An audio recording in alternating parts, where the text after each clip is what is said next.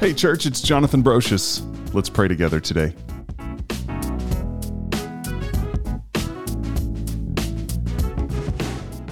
Praise the Lord. Praise God in his sanctuary. Praise him in the sky, which testifies to his strength.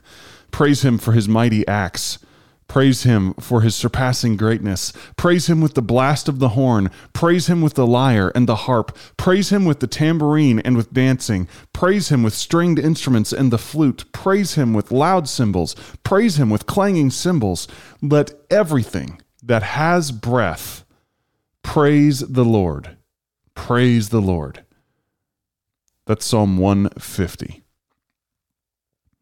I've become a huge Chiefs fan over the last four years. Sure, you can accuse me of being a bandwagon fan, and it's probably true. But before these last four years, I never really watched football. Then I decided I would watch the Chiefs, and that's the year they went and won Super Bowl 54. I was sold. I have a hat, I have a t shirt, I have a Chiefs champions flag from Super Bowl 54. Recently, the Chiefs played again and won in Super Bowl 57, in case you weren't paying attention. I was so excited for the game, I couldn't stand it. In the days leading up to the Super Bowl, I started watching as many YouTube videos as I could find about the Chiefs. I stumbled on one video that fascinated me. It was about the stadium experience at Arrowhead Stadium.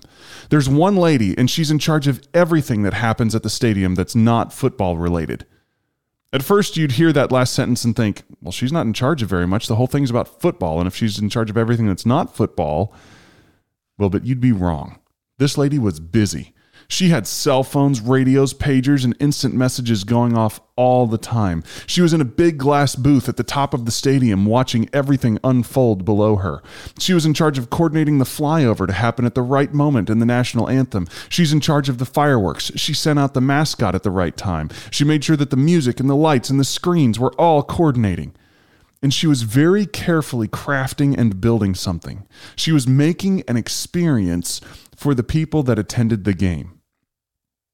See, when we watch the Chiefs on TV, we see fans that look like they are losing their minds. They're yelling. Their faces are turning red. A great play happens and they start high fiving and hugging each other. They are on an emotional high that is hard to explain to someone that hasn't lived it. And it's all on purpose.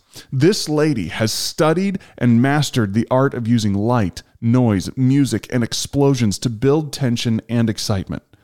Football can't do that by itself. Football is fun and entertaining, but you can actually see football better from your couch on the TV. But the experience at the stadium, well, that's what you buy tickets for.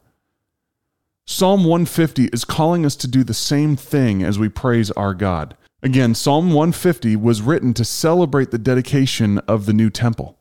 We covered this in detail in the post on Psalm 147. It was a big moment. It was a moment that called for an extreme celebration, and Psalm 150 was ordering the people to do just that. Every kind of musical instrument, every kind of human expression was called into play in the worship of God. Dancing, tambourine, singing, horns, cymbals, they all had a role to play. It was more than just a celebration, it was a party. How do we apply this to today? You know, I've never seen anyone play a lyre. I have no idea where to start with a harp. I really don't feel all that comfortable dancing in church. It's just not my personality. So, what does this mean for us now? I think that it means that we each bring who we are to the party. When this psalm was written, did every Israelite grab a harp? Did everyone have a horn? Did everyone dance? No, but they all participated. They all praised God. They were all excited for the amazing things that God has done, and they made noise because of it. God is calling us to the same thing. Bring yourself when it's time to worship. Don't be afraid to sing. Don't be worried about what other people think. Don't be worried about if it's perfect. The Kansas City fans aren't worried about that. They are fully expressing themselves in Arrowhead Stadium. I think Psalm 150 calls us to fully express ourselves before God. Let's pray. I praise you, Lord. You are the God who saves all mankind. You take away the sin of the world. I will worship you with my whole self and with all of my personality. May your name be worshiped always. Here's a few things for you to think about. What is it that drives or governs you when you worship? And what is it that distracts you? How can you bring your whole self to celebrate God? And what has God done for you that's worth celebrating? Thanks for joining us. We'll see you next time as we pray together.